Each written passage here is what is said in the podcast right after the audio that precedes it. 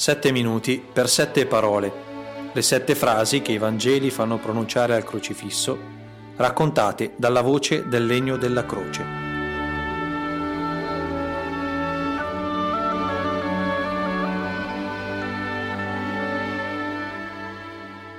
Settima parola. È compiuto.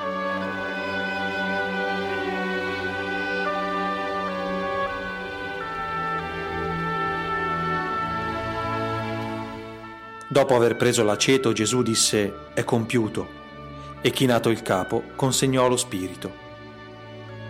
Dopo questi fatti, Giuseppe di Arimatea, che era discepolo di Gesù ma di nascosto per timore dei giudei, chiese a Pilato di prendere il corpo di Gesù.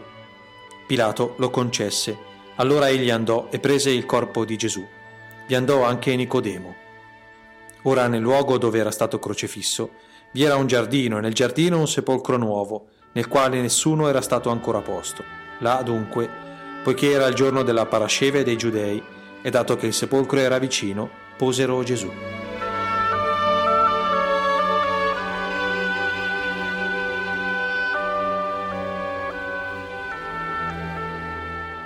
Vento.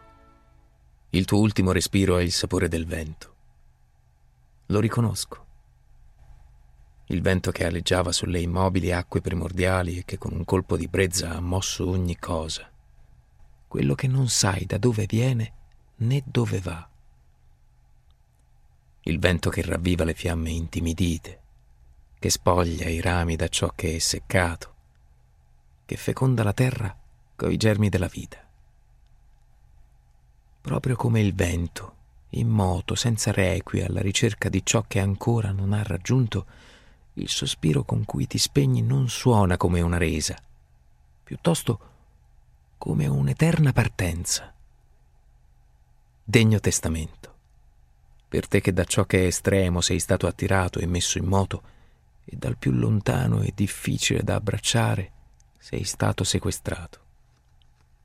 Andare, andare ancora andare hai lasciato che l'alito di infinito che colmava il tuo respiro stabilisse il senza confini del tuo essere figlio tra i figli. Estremo nel tuo esistere ed estremista soprattutto nel tuo modo di amare. Hai afferrato i bordi dell'amore e l'hai disteso oltre ogni limite comprensibile e accettabile la misericordia del Padre è stata trascinata verso regioni impensabili e inattese, quelle dei nemici, dei traditori, dei rinnegatori. E chissà se, sorpreso perfino lui dall'estremo che l'amore sa raggiungere, non abbia detto di nuovo, stavolta tra sé, di questo figlio sono perdutamente innamorato.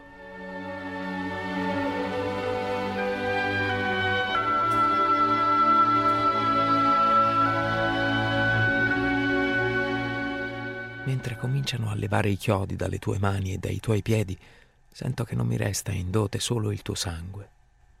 L'esserti fatto tutt'uno con me è ormai scritto in questo povero legno in modo indelebile. D'ora in poi questa croce sarà sempre e per sempre la tua croce. E anche tu, da qui in avanti, porterai scritto in modo altrettanto incancellabile il mio nome.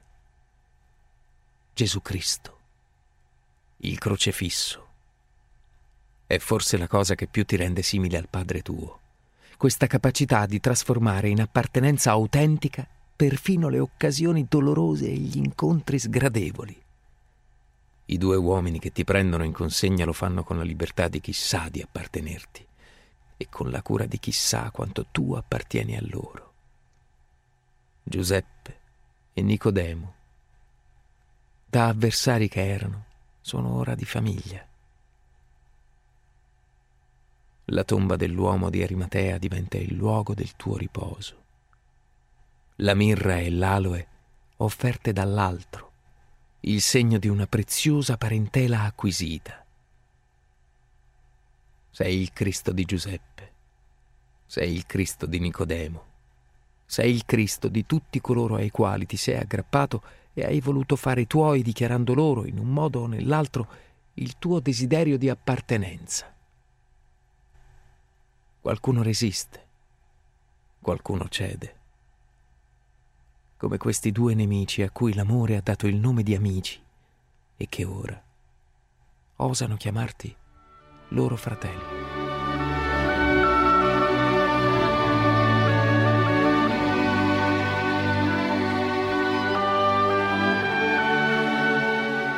Come anche questa povera croce.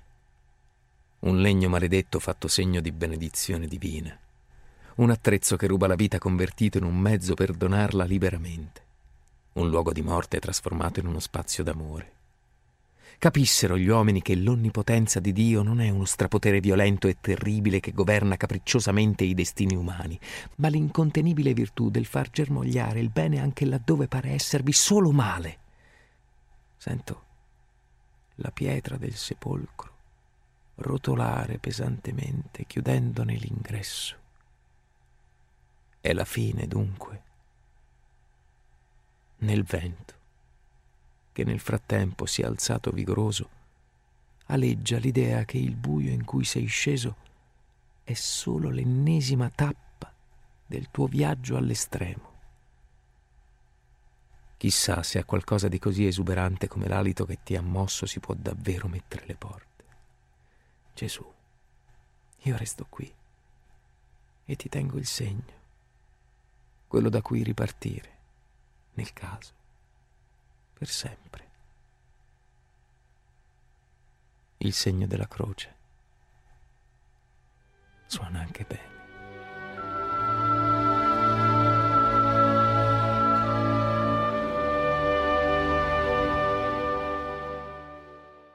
La voce del legno è di Giancarlo Cattaneo, i testi di Don Cristiano Mauri. All'indirizzo lavottegadelvasaio.net, nella sezione Le sette parole, si possono scaricare i testi dei monologhi, accompagnati dalle immagini di alcune opere d'arte commentate da Elena Camminati.